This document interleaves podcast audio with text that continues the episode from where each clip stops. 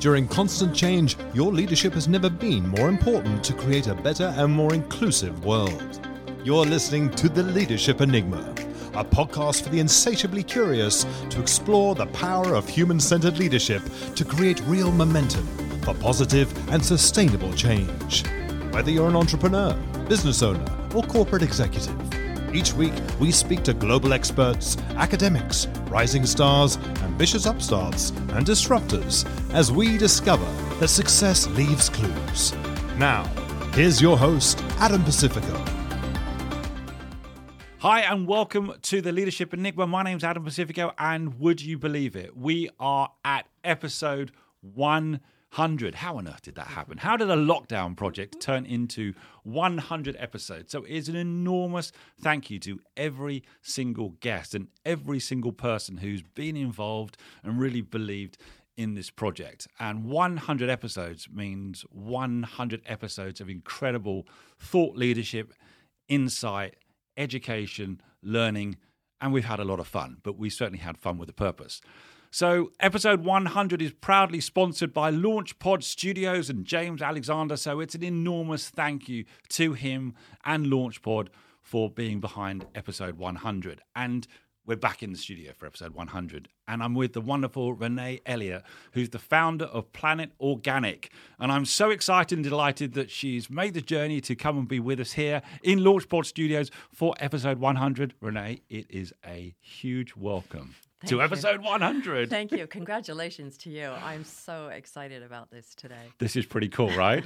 Amazing. so I think we're both quite excited in relation to this actually happening because who knew? And I know that we wanted to start with something that you call arriving before we get into our conversation. So tell us a little bit about arriving. Yeah, thanks for that. So every all the work I do, we start with arriving because it's about relaxing, letting go and coming present into the moment. And so many times we're rushing around, we're thinking of a million things, we're pulled in so many directions. So it's just a couple minutes of closed eyes, breathing to bring you here Okay. and bring the readers here, Okay. no Well, matter where they are. let, if they're watching, they can do this. If they're listening, they can do this. If you're driving, don't do this. No, if you're driving, don't do this. And James, uh, I know that you're. Uh, James is going to be doing this as well. Uh, I think as well. So, uh, okay, take us through this then. Great. So sitting comfortably in your chair, Okay. feet on the floor, Uh huh. go ahead and close your eyes. Okay. We'll start with an exhale. Then take a deep breath in. Let it go. And do that again. Deep breath in. And let it go. And then continue to breathe in a way that is very easy and natural for you. As you do that, you can imagine that as you're breathing in, you're receiving into you that which would restore you. And as you exhale, you can imagine that you're letting go of whatever is no longer needed. And that can include letting go of the day so far, any busyness in coming here or getting ready to listen, letting go of your to do list for the day, or whatever might be a distraction, knowing that anything important you can pick up again later if you need to. And that includes coming into cooperation with your environment just now. So you don't need to be overly concerned or distracted by any noises or interruptions as you come into an easier, more relaxed state by simply breathing in and letting go, giving yourself this time to be relaxing and becoming more fully present with you. So go ahead and take another deep breath in. This time, feeling the energy from the oxygen, let it go. And when you're ready, you can open your eyes, fully present, alert, and awake. Renée, thank you very much for that. That in itself is such a powerful mechanism. I talk to so many people and, and busy and successful leaders who talk about the challenge of just being present. I had a wonderful conversation with Scott O'Neil, who's the former CEO of the Philadelphia 76ers and the New Jersey Devils. And I, I can't believe we're on the subject already. And I said to him, work life balance. And he said, doesn't exist. And we had that chat just before we started recording. And he said the thing for him was about being present. If he's with his family, be utterly present. When he's at work, be utterly present. So tell us a little bit about Well, that's this arriving. that's for me. That's everything, and arriving is part of everything I teach now in the work I do, which is about awareness. yep. Because I think you're either in awareness or you're in the thinking mind, and the thinking mind takes you everywhere else, and into not very good places too. Yeah. And awareness is about being present. It's about, as he said, being with your family when you're with your family, being at work, and doing whatever you're doing well. And it's interesting because even things at home that I don't always want to do, like the dishes or cleaning the sink or, Yeah. you know, cleaning up the cat vomit. And I just think, serve the task. Just serve the task, honor the task, Yeah. which is about being present. But that awareness is the difference, I think, between a lot of suffering and being at peace. Okay. Now, I think there's something there written about being in the moment. Yes. And, you know, when we talk about, well, we've spoken to so many people about self awareness, and in a world that's gone mildly bonkers, Yeah. it's easy to get caught up in the frenetic activities around us, isn't it? And to actually then, how do you, how does one pause and stop and reflect and think and Well- be present? All those things. That's a that's a perfect intro for me to talk about the work I do now, but I don't think you want to go there yet because what we teach in Be Yourself, which is the the course that I the program I teach with my partner Sam now is about that. How do you cope with all of that? All of those conflicting priorities, Right. areas of your life and find sense in what to do, how to prioritize, how to navigate through everything with awareness and with purpose.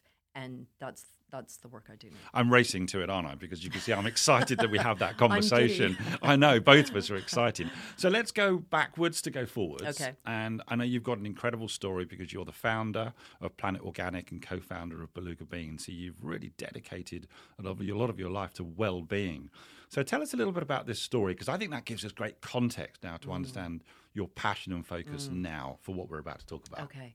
So it all it all started, I think, when I was 19, because I had this awareness at that age of because of a book I'd read about the meat industry in America. Right. I realized that the food that we eat isn't necessarily what we think. And that no one was looking after my best interests. I read about the meat industry in America, and I was so disgusted and horrified that I became a vegetarian, much to my family's chagrin, because I was brought up on, you know, meat and fish and all that. So, and that made me start to think about um, everything in terms of if the government, the farmers, the manufacturers weren't looking after my well being, who was going to? Okay. And I realized I had to take responsibility for that for myself. Right.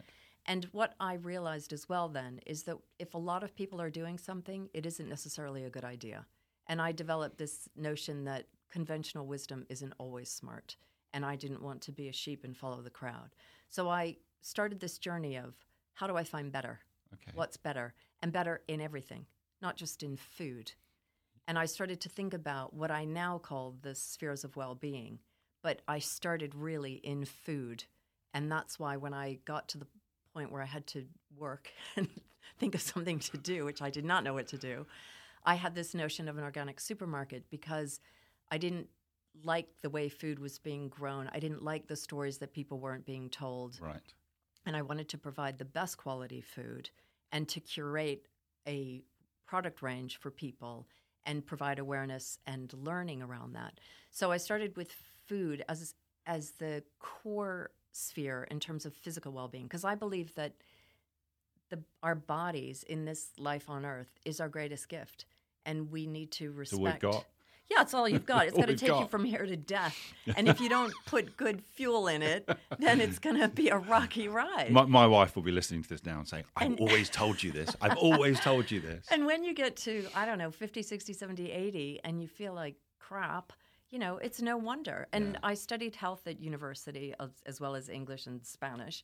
But it was then where I, re- I was, we were looking at diseases in old age. And I thought, wow, a lot of that stuff Yeah. that goes wrong later has built up over a very long time. Okay. and you can eat you know you can drink soda which is junk and eat sugar for a long time and feel okay because the body is pretty remarkable. And then it gives But- up. Yeah, but you're going to pay And you burn the engine out. Yeah. So food for me was foundational because it's physicality, move, fuel, rest, which is what we say, and the fuel is so important.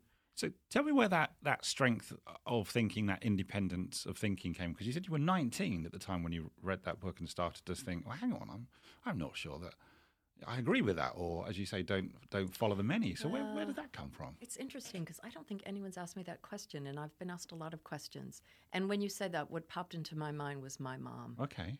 um, who, although she was a Catholic, she was a rabble rouser in the church. Was she? and she questioned things like why why isn't there equality with men and women and she worked Okay. to change things within the church and within a very beautiful church that we were part of um, in massachusetts so and hers was a questioning attitude Right. and i think my parents always instilled in me a questioning attitude so it was that and if if i don't if things don't make sense i don't like things that don't make sense. There's a lot in life where i think well that doesn't make sense. So i look for the sense i look for the truth.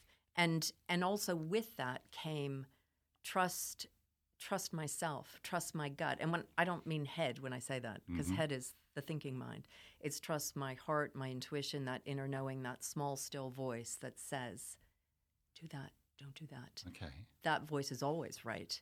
And i don't think many people even hear that voice See, as you described that, I'm, I think I'm already hearing clues in relation to the direction of travel and what we're going to be talking about because you talked about the gut and the head and mm. how do we combine those. So I was just intrigued at, at such an early age. You know, I've got a couple of teenagers where I'm thinking, what gives that that strength and that fortitude and that and that independence. So it was interesting to hear that you, you kind of credit that to your to your mum. I think my mom, and then my dad. The other counter to that was, Yep. And this I do really. I'm so grateful to my dad for because I I don't come from privilege. I don't have the best education, Yep. but my dad said that I could do anything that anyone else could do, Right. and I was naive enough and trusting enough to believe him. Thankfully. Thank Thankfully. God. And he's right because you so you believe, so you are. And it was Henry Ford who said, whether you believe you can or you can't, you're right. Yeah. It's so true. And because my dad said that, it set me on a path of I can do anything and I believe that anything's possible even without the best education, without the highest IQ. I'm not the brightest bulb in the box. It Doesn't matter. Doesn't matter. It's about your thinking and your determination. And look at you now.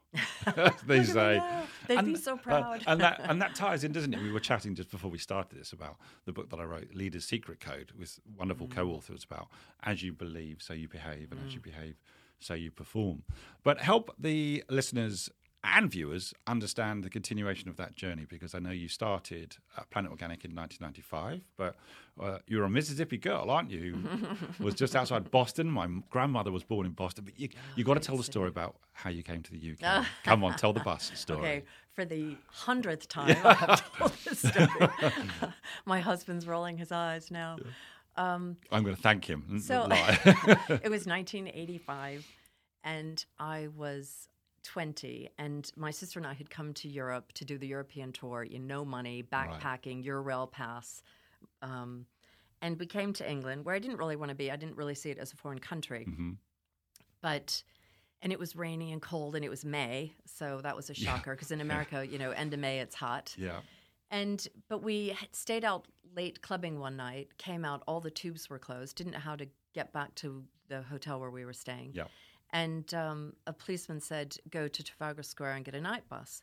So we got on the bus. We were the only people on the bus. Right. You know, in the old days when the seats in the front faced each I, other. I Yeah, you remember. I'm looking at James now. I don't know whether James is old enough to remember such I don't things, think but I do remember this. Yes, so that's dated us. And it went one stop to Lower Regent Street. The doors opened, Yep. and there was tall, dark, and handsome. And he said, "Is this bus going to where was he going? Hornchurch?" And the bus driver said, "No, it's going to Barking." And we were trying to go to Dagenham, and we said, "Please get on the bus because we don't know where we're going at the other end." Yeah. So he got on the bus, and we talked the whole way home. And I came over a year later to date bus guy whose name is Brian. and we've been together for 37 years. Now I know you've, as you say, you may have told that story a number of times, but my question is, what was driving you back then? What was the feeling that that Ah. set you on that course? Because again, there's clues here. Yes, it's so interesting. I love your questions. So there were a few things going on. One, I had no idea what I wanted to do. Okay. I had not found my purpose. And I thought I was graduating from uni in a year, and I thought, oh, if I go to England, I can delay having to choose or decide or find something to do for a living. And I can then go back to America and start my degree if it doesn't work out. Right. And I didn't think it was a holiday romance. You know, I spent some time with Brian here and then I went back and I I was trusting my gut. I was trusting Okay. my heart that said this is something real. Okay. And that has trusting myself has always been the right thing to do. When I haven't trusted myself, it's when I've made the real clangers in my life. Well, and, again, I'm you know I'm hearing about this uh, in, some ways the interaction between thinking and feeling. Yes. Yes, exactly. And it's interesting because you talked about at the beginning about being, and we, in Beluga Bean, my second business, we talk a lot about being versus doing. And we love the doing, Yeah. but we talk about bring your being into your doing. Oh, and that is, that's a whole different way to live and work and lead. No, I love that, and I did one episode uh, with with an amazing leader actually in India, Anil, and he talks about human being, human doing, and human becoming. Ah, So, so that was again something close to our heart. So, listen, you- you've been very, very successful, uh, and you've had opportunity and challenge like any leader. And so many people in London will know of Planet Organic and have gone in there. And I know you've done so much work now to help other leaders. And actually, what we're going to focus on now is your passion now, because this journey, and we're really just talking about some elements on it, has led you now to what you do now around be yourself. So tell us a little bit about what you're passionately focusing on now. okay, great. Because this is what I'm so overexcited about um, the work I'm doing now. So Perfect for episode 100, right? yes. So Beluga Bean, we describe ourselves as a well-being agency. It's Mhm. really all about well-being. Within that, everything we do is a whole person process. Okay. And that is about combining business savvy with personal development. So there are two things that I do. One, I mentor startups and early stage business on business and strategic planning, Yes. and I love that work. But woven through, say, your marketing plan, your brand bible, your financials, is confidence, um, imposter syndrome, selling Yeah. versus collaboration, communication, neutral inquiry, ne- neutral inquiry. Sorry, Yeah. taking care of self first, and so on. So ev that's what I mean by whole person process. We're not just looking at the head; we're looking at the heart, because a lot of people struggle with those issues around confidence, around negative thinking, and that kind of thing. Well, this, this is inextricably linked, isn't it? Because you don't just deploy one and not the other. We can't detach them, can we? Absolutely. Absolutely. And then Be Yourself is our flagship program. Okay. And that is for entrepreneurs, for individuals, and for corporate teams. And we describe that as a very powerful journey of self discovery that delivers a framework for transforming individual well being. And it really is rooted in awareness. Okay. And that's across all aspects of life. It's personally and professionally.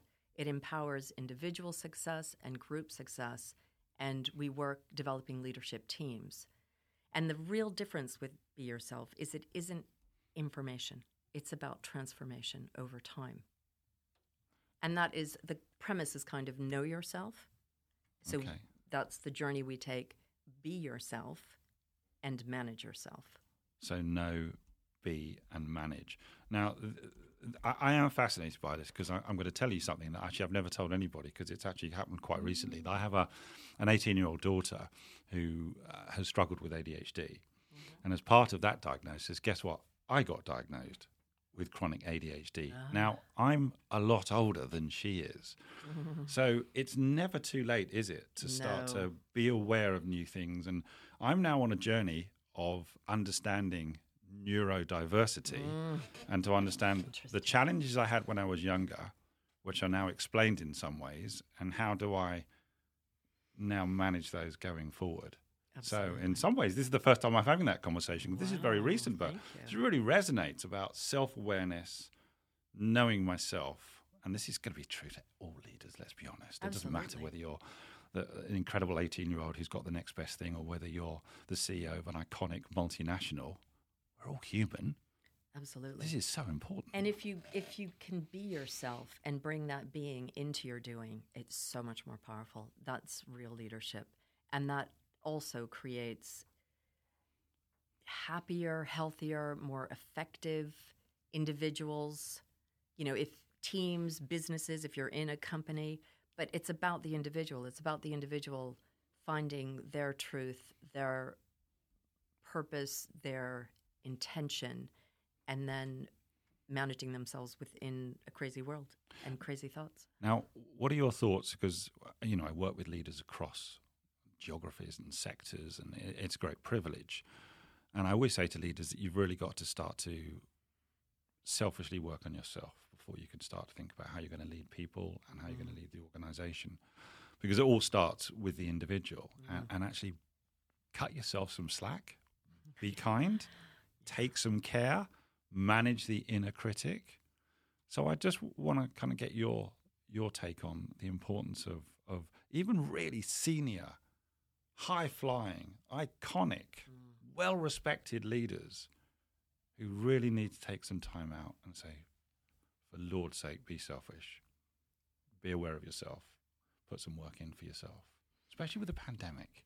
Absolutely. Well, that's where this crystallized for us because the pandemic just put a spotlight on that Right. and put a spotlight on the what people call the work-life balance and you know people working from home and cats walking across your screen and kids walking in and and the, then the anxiety that was coming from the isolation and the Yep. fear and all of that. So that's why this really crystallized for us, for Sam and I, this Be Yourself program, because and there's so much. If you look at the stats, the number of stressed people in England Yeah. and the number of people with anxiety, it's it's gone crazy. And the answer to that is well, be yourself provides a lot of answers, but it's also about putting yourself first. And I don't even know if a lot of people know what that means. You know, I've worked with people who say, I've worked with mothers with children running businesses, and I've said, it, you know, if you did one small thing, if we try and embed one new habit, what would that be? What could you do for yourself? Mm. And she said, put hand cream on at night before I go to bed. I mean, Wow. because all she was doing was giving, giving, giving, doing, doing, doing. And it makes sense intellectually to take care of yourself first. And it's the classic message on the plane from Yeah. the stewardess. That's right. she doesn't say put the oxygen mask on the old lady next to you. She says put it on yourself first. But do people really do that? And it's something I have to remind myself of all the time, even though I absolutely believe and understand it. Because if you aren't whole and filled and well, how do you expect to do anything well in your life? So it feels selfish, it feels counterintuitive, it feels wrong. I've spoken to audiences of hundreds of people and said, Who here feels comfortable putting themselves first? And maybe you get one or two men putting their hands up right. but the women are all like cringing in their seats and and a lot of the men and you say Yeah. who feels uncomfortable about that and there's a lot of discomfort but if everyone took care of themselves first the world would be a very different place Yeah, the, the, the pandemic has, I think, been extraordinary. Every single person that I've spoken to has a very personal story to tell. Mm. And I know that, we, you know, and I've said this before on episodes, you know, people talk about the great attrition or the great retre- the retention or the great reflection. And there's this wonderful phrase, and I, I can't remember who said it, and I have said it before, so forgive anyone listening who said he said that before, was the phrase that when you press the pause button on a computer, it stops. But when you press the pause button on a human being, that's when we start to think. And a lot of people have really thought and reflected and made very different decisions, perhaps, than they would have done Mm. pre pandemic. So you're right, the pandemic has shone a real spotlight. And I spoke to Chester Elton last week, and he talked about, actually gave us some stats in relation to anxiety at work, and it's frightening. Mm. So, from a personal self care perspective or leading other people, it's something that has to be really addressed. absolutely Absolutely. And that's why we created this program because we believe, well, there are, there are many different kinds of companies out there. And companies who really care about their team's well being will do this kind of work, make this available for their teams. And what we've found is, and this is really interesting, we've talked to a lot of HRs and they understand the well being crisis and they don't really know what to do about it. Right. So, and we've made three key observations about well being. Okay. One, your well being is completely individual, okay, which means it's unique to you. And what's true for your well being for you may be very different to your colleagues at work. Secondly, it's a whole person process, it's connected to everything. So, we talk about well being across six spheres physical, which I said is a starting point, occupational, psychological, mm-hmm. economic, social, and spiritual. So if you're in a fight with your wife, that's going to affect your work. If your knee's bothering you, it's going to affect everything. So we say that everything is connected and has an impact on your well being. And the third thing is that your well being is in flux. So what's affecting your well being is always moving. What's significant today may not be tomorrow, or this week may not be important next year. What was helpful last month may not work for you at all, which is why yoga on a Friday, which is what a lot of companies do, or a one off workshop on sleep, isn't the answer. Right. Because everyone's well being is unique to them, and they need to find what, what they need for themselves across these different spheres. Because we're so custom ourselves, aren't we? Each and Yeah, every person absolutely. is unique. And we say people don't need more information. They need they don't need information, they don't need more data, more detail. They need transformation. They need to live differently, think differently, know themselves and find their answers and moment to moment be able to prioritize, stay on purpose.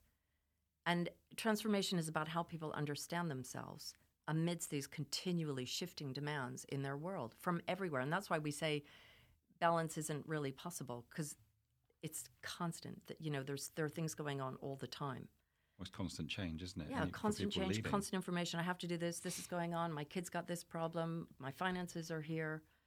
Um, but when you understand yourself and can respond to those shifting demands, and then you're better able to access what we call your infinite potential, which there is. You know, there's latent potential in your workforce, there's infinite potential in who you are.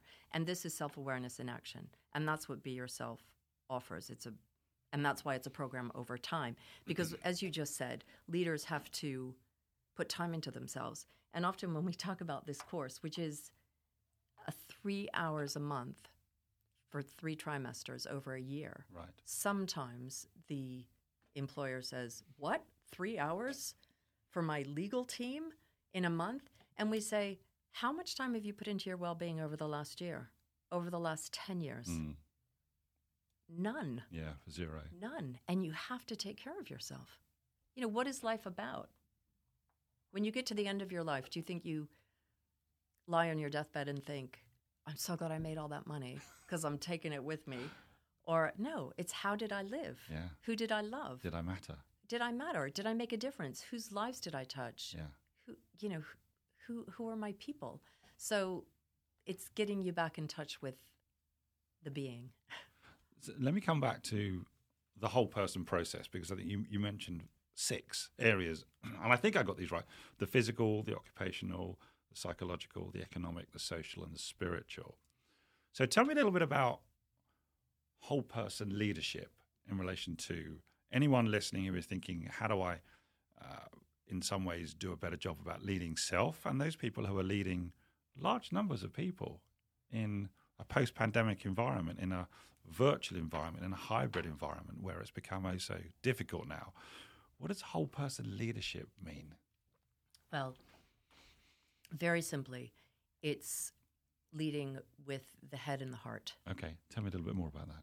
And and people lead from the head. You know, we're you've got smart people leading. and sometimes, for example, Sam and I are working with a tech team, and they're super smart I bet. and um, and super in their heads. And the HR is saying they need to have empathy, they need to have understanding, they need to have better communication. Yes. And that is all woven through what we do. So that's that's a snippet of what it's about. It's about it's not just about the thinking mind. It's about compassion and understanding and communication and listening and communicating and neutral inquiry and ways of doing all of that a little bit better. Okay. Now, I, I've said before, some of my research at the moment is on human centered leadership about the very importance of things such as curiosity, vulnerability, empathy. And, and you've spoken about a number of those. And, you know, I have some people sometimes say, oh, soft skills. And the conversation I have with Chester was, mm. please don't call them soft skills. They're incredibly hard skills. If you get those right, the hard stuff falls into Absolutely. place. Why have we over rotated so? I mean, I'm a lawyer by background. Why have we over rotated for decades on what they say the hard skills, the technical skills to become expert? And and then we sometimes see people go from first rate expert to third rate mm. and incredibly unhealthy leader. That's a that's a killer question, and I'm not sure I have the answer, but you're so right because it's so important. And I I have I work with very powerful people who sometimes are apologetic when they say, "I'm sorry if this sounds a bit wookie or woo woo Yeah. or ethereal," and I hate that because it's so important because that's the part where you're listening to your heart, you're following your intuition, you're caring about other people. Where did that go wrong? But I think partly it's because we live in a very dual world. We live in a competitive comparison Yeah. world. And my best friend Julia always says comparison is the sure road to hell. And she's right. And it's it's either I think that thinking comes from that duality. It's right, it's wrong, it's good, it's bad, it's rich, it's poor, it's it's hard skills, it's soft skills. It's there Yeah. are all these opposites and the world makes them right or wrong. And it's wrong. It's wrong thinking.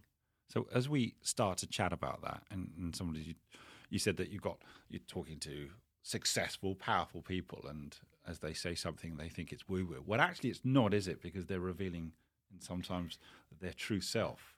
Tell me a little bit about because you have a perspective on on true self. So I think that's kind of a, uh-huh. a, a natural segue ah, into that.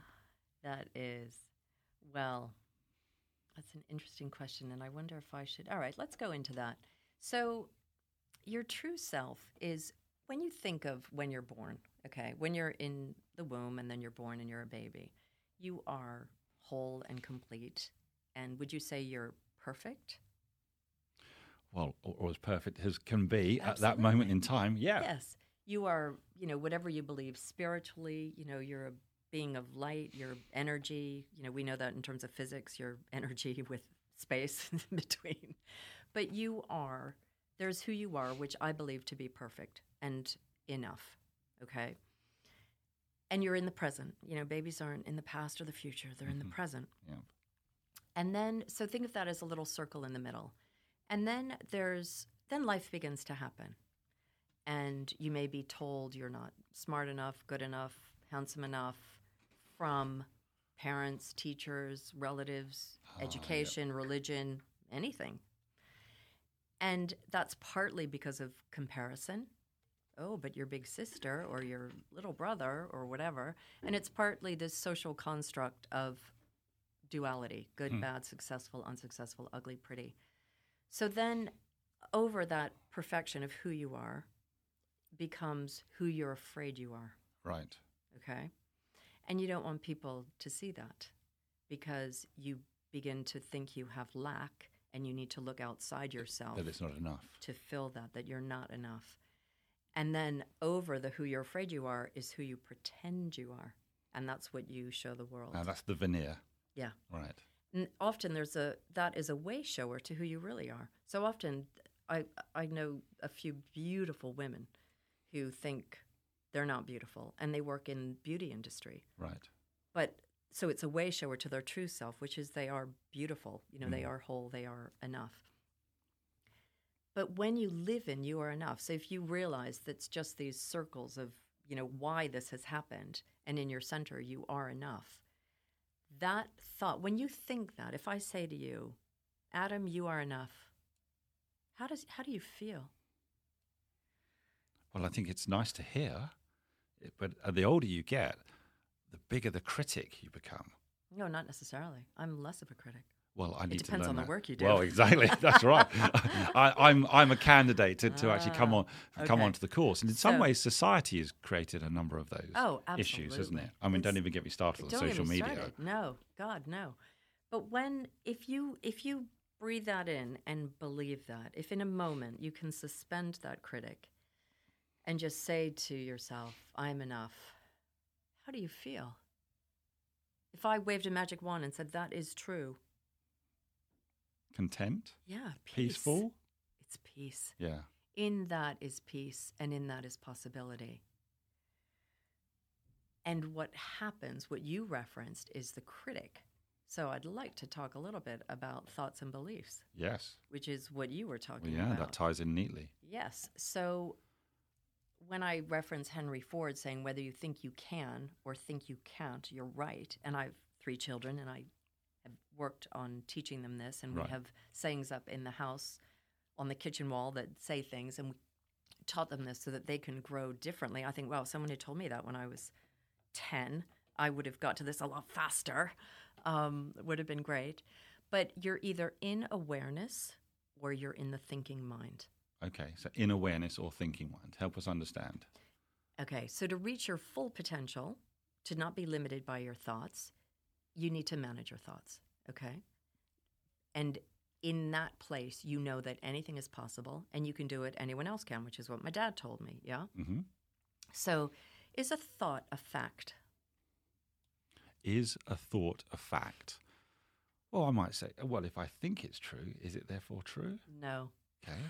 A thought is not a fact. This is on the wall on an A4 piece of paper in my kitchen.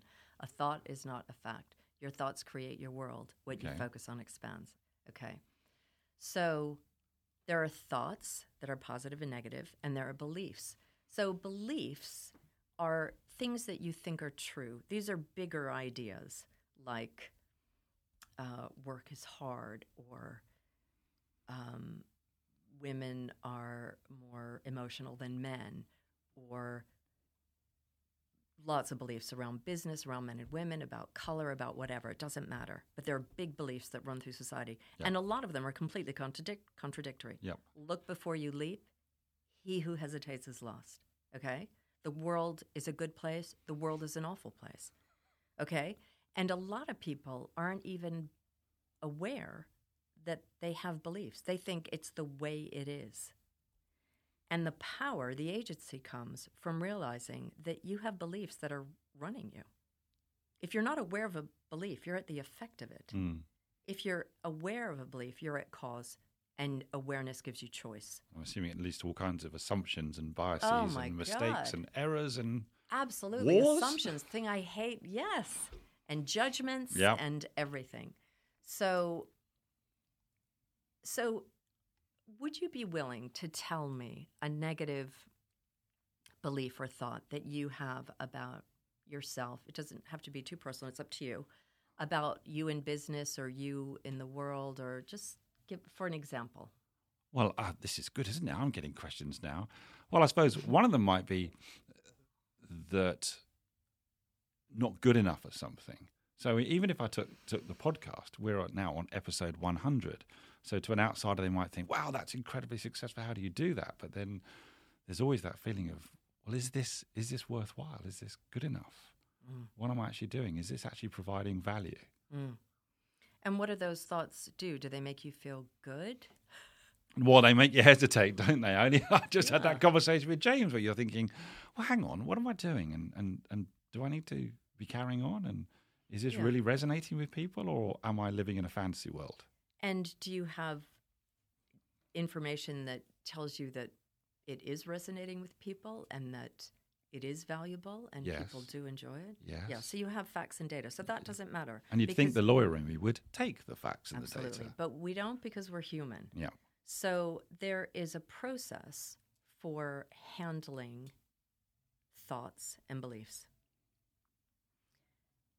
Have you done this kind of work before? Have you heard of this? No, This is- okay. no, tell us because is real- this I'm going to. I'm making notes as well, and hopefully the listeners, if they're not driving, are also making some notes. So it's a three-step process. Did you want to ask something? No, I'm, Okay. I've got my pen at the ready. Okay. So one is the first step is awareness. So you're sitting there, you're ready to record your hundredth podcast, and you think, "Wow, is this really worth it?" So the awareness is you recognizing the thought or belief when it arises. Mhm. Then it's consider the impact this has on your life. That's phase two. No, this is point one. Right. This is awareness. Around awareness, think about the impact, how limiting it is, how damaging it is. Does it hold you back? Does it support you? Is it about lack or is it about Gotcha. magnitude? Okay.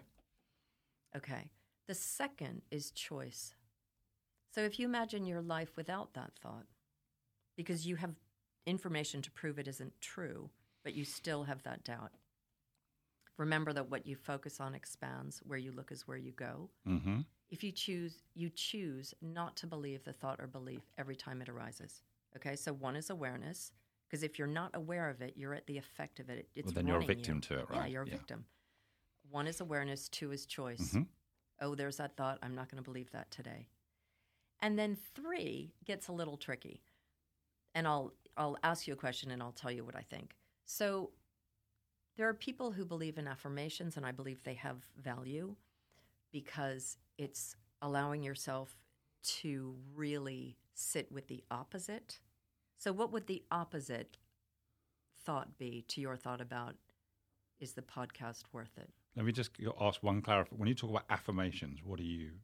the the positive reverse of what you're The thinking. positive, the reverse. Okay. So, th- what would be that? What would be the affirmation? The positive, the opposite of what you think when you're doubting yourself. that this that this process, and I, I do believe this actually, this process is a great learning experience every time I have a conversation such as this, and uh, you know I hear from people about Short, sharp. this, this provides podcast- value. Yes, this per- perfect. So, there is, I believe, because letting go of thoughts and beliefs is a process. It's a journey. Some people can do it like that, and it's a light switch.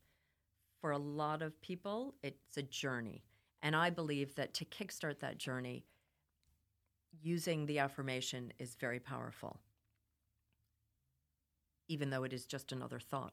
but you've got both thoughts going on anyway. Gotcha. We've got the Yeah. counter. So what is useful is for 30 days, you write that thought down somewhere where you're going to see it, read it. Screensaver, sticky note on your mirror, um, alarm on your phone, Mhm. because it takes 30 days to change a habit. Yeah. So you, or 28 days, people argue that, but Right. just embed that. And then it kind of kickstarts the process. Then s- you want to get to a point where, and it may be then that for a year or five years, I don't know, you need to remember that reverse thought so you know it's a possibility and you know that that's the reality. But the third step ultimately is just to let those thoughts be, to drop them.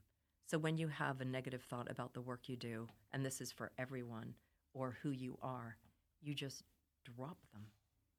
They're nothing. And this, interestingly, is the same process for meditation. I've been meditating for over 30 years. right. And when you're meditating, thoughts come up. And some people who don't understand meditation say, Oh, I can't meditate because I can't clear my mind of thoughts. It's not what it's about. It's about noticing the thought and letting it be. You see it, you let it be. okay. You either go back to the mantra or you go back to the breath, or, you know, there are all kinds of wonderful meditations. All right. But awareness means you're practicing that process in waking consciousness. Seeing the thought, becoming aware of the thought, and just letting it be or dropping it, laying it down. Now, it may, but I said point three is a little tr- sticky because it may be that you have to use the, the positive affirmation for a while to Yeah. get to the point where you can just look at the negative belief or thought and just let it be or drop it. I mean, everyone's got the inner critic, haven't they? So sometimes it's difficult to. I don't think I have it anymore. Well, that's because you've travelled a path and you've you've got to a place that that m- most of us. I mean, I'm obviously going to ask And you this a is little later brain plasticity. Okay, so there, Yeah. this is neuroscience, and there are neural pathways in your brain that get carved very deep from when you're a child, from when someone said Very you're early. not good enough or whatever. You know, it, there are all kinds of reasons, and you're carving a different neural pathway. It is physical brain science, Mm. but that original pathway may never go away. It may always be a whisper, but its awareness means you're choosing which voice you're listening to. Gotcha. So who do what do you want to listen to? Yeah. What gives you peace and joy? The positive thought, the other thought. Uh, I'm hearing some overlaps as well, which is which is lovely with the conversation I had with Chester about gratitude, and we actually talked about top athletes, and and I think one of the things that he was saying that actually made the difference because it's it's minuscule Mm-hmm. from a talent point of view was the top ones have got mantras, Oh, wow. affirmations in relation to Oh, just remain focused and positive Mm-hmm. in relation to the job that they've got, and and as a tennis player. That's always been a challenge. That's challenge. really powerful. Oh yeah. Well, I think it gives people something to reach for. Yeah. In time, I think when when you over time or with mastery, because I know people who've achieved this, it's easier to just drop drop the Right. thought or belief. But first, you have to become aware of them. And and some people say to me with absolute belief, "Well, but I'm I'm not good at business because I haven't got my business beyond five million turnover." Right. And I say, but that's just a thought. Yeah. That's a thought. And the re- the realization of that for some people is like getting hit in the forehead with a fastball. It's like some people don't even know that. I've known that. I've done this work for a long time. Yeah. But sometimes that that that awakening, that waking up, that reality, that awareness is itself very. Sometimes awareness is curative. Just awareness is curative, but this deepens it and keeps you on that path. And I think the mantra or the affirmation gives you something to reach for. It's so interesting, isn't it? Because with that three-step process, which I, I now understand from awareness, choice, affirmations, and I think about the, the work we did for the book about believe, behave, behave, perform.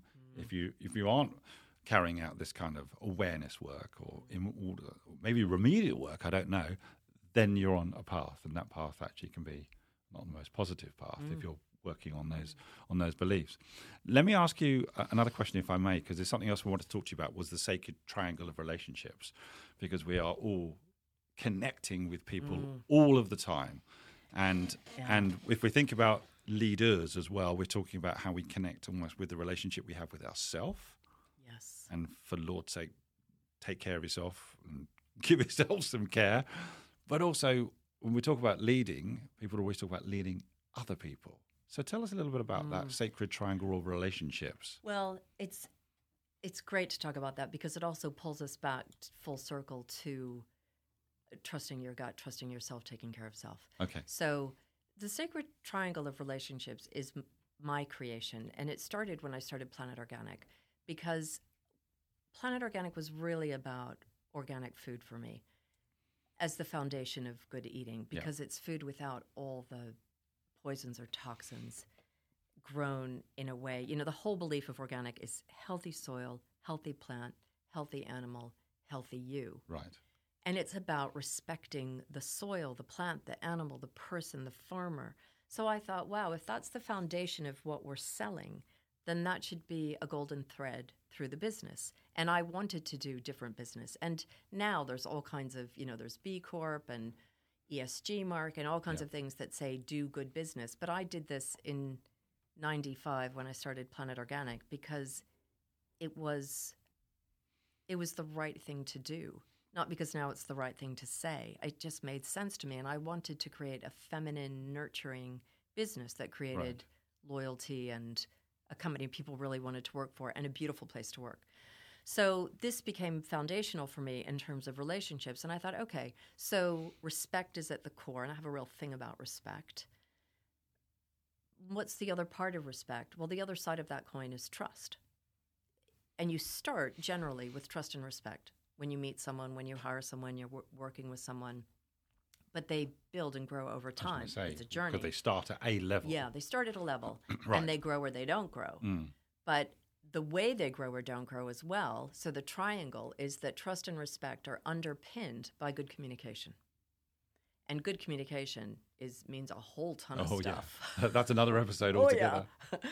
um, but that those three work in tandem. And good calm means things like neutral inquiry, taking responsibility, refer to self. You know, what's my part in this? Right. Tell the truth quickly. Um, no blame, no judgment, no, you know, there's a whole way to communicate that's completely different to what a lot of people do. But when I started this in Planet, it informed culture. This was this was values through our modus operandi. Okay. This was our being while we were doing. And I talk about values running through a business in three ways. This is the third way Okay. your being. And it informed how we handled disputes, conflict between team, um, how we communicated, all kinds of things. It really informed our behavior and how we how we treated each other, which was really important to me. And it developed over the years, and I use it in all the work I do now. But what I realized over time, which is kind of funny because I didn't realize it at the beginning, because I was thinking of this is important for all the important relationships in my life. Yeah. But this starts with you in relationship to yourself. So I trust myself.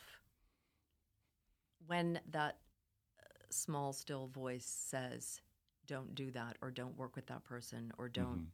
or do this, take that journey, I trust that. I respect myself. When my body says, I'm tired, go to bed. I don't, and this is what I learned through the difficult times at Planet, and there have been, there were trials and tribulations. When you're tired, go to bed. You know, don't stay up feeling sorry for yourself, have that extra glass of wine, stay on screen, whatever it is you do, watch Netflix series. Trust yourself, respect yourself, and listen to that communication. Then the communication comes in. So your body's saying, I'm tired, or something. I need to talk about this, or whatever. Your body's telling yourself something. So that trust, respect, and good communication is about your relationship with yourself, but then it extends to all of the important relationships in your life your wife, your partner, your parents, your siblings, your colleagues. It is foundational. And in some ways, that rather marvelously brings us full circle, doesn't it? And in relation to some of the uh, uh, the answers you were giving at the start about you trusting yourself when you were 19, and where did that come from? From your mum, and trusting yourself that the tall, dark, handsome stranger on the bus was the love of your life, and here we are today. Uh, and maybe, as I say, gray, and handsome. Talk, well, we'll we'll edit that bit out. Talk, there's nothing wrong with grey. Listen, like, we, we've talked about a number of things, and, and I know that we've we've talked about them at one level, and there are many levels. So, how can people get in contact with you if they want to carry on the conversation, learn more, and Oh, just and just get you. engaged with what you do?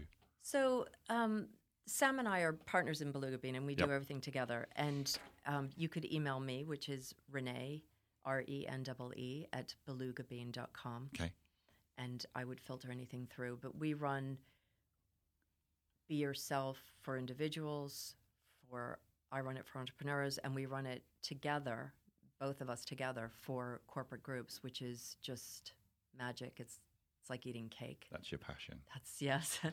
and then I do the mentoring for businesses for entrepreneurs, but really the Be Yourself program is um, it's everything I want to do right now. And actually, really, that's that encapsulates so many of your own experiences, doesn't it? And what you've learned along the way. It is the sum total of all the good things I have done in my life. which is pretty nice to pull that all together, isn't it? One thing, which is why it's so appropriate for episode 100. Now, you, you've been asked this. This is my final question, I promise, but you've been asked this question before. But I want to ask it in the context of our conversation. As people are listening to this and watching this, is there a a piece of advice, a nugget that is front of mind for you that you would love to offer anyone who's listening right now as they start the journey, possibly in relation to thinking about this and beginning working on themselves? Because we're all work in progress. I think know that you are enough and do whatever it takes to walk forward on that journey of discovery. Okay. Well, that's a wonderful way to finish up episode 100. Have you enjoyed this? It's been so much fun. Thank you so much. I can't imagine anything else I would have rather done this morning. Wow, that's pretty high praise, James. I hope you certainly got that for sure. Listen, thank you so much for taking the time to come in to the studio. Um, huge thank you again to James and Launchpod Studios because this has been episode 100. And I just want to say, I've got that warm and fuzzy feeling. so this is worth it. We will carry on. And I hope that even if one person listens to this and thinks, you know what, I'm going to make a small change in my life, Absolutely. and it helps, this has got to be worth it, right? That's what it's about. So that's the belief we'll hold on to. Thank you so much for coming into the Leadership Enigma. My pleasure. Thank you. All right. Join us again next week for more tips and strategies on the Leadership Enigma. We'd love to hear your comments on today's show, as well as suggestions for future topics and guests. Get in touch with your host on LinkedIn or our YouTube channel. And remember to get your daily learning to build success at www.insights.emeritus.org. Download the Insights app and start learning for free. Please don't forget to rate, review, and subscribe on all your major podcast platforms. Thanks for listening.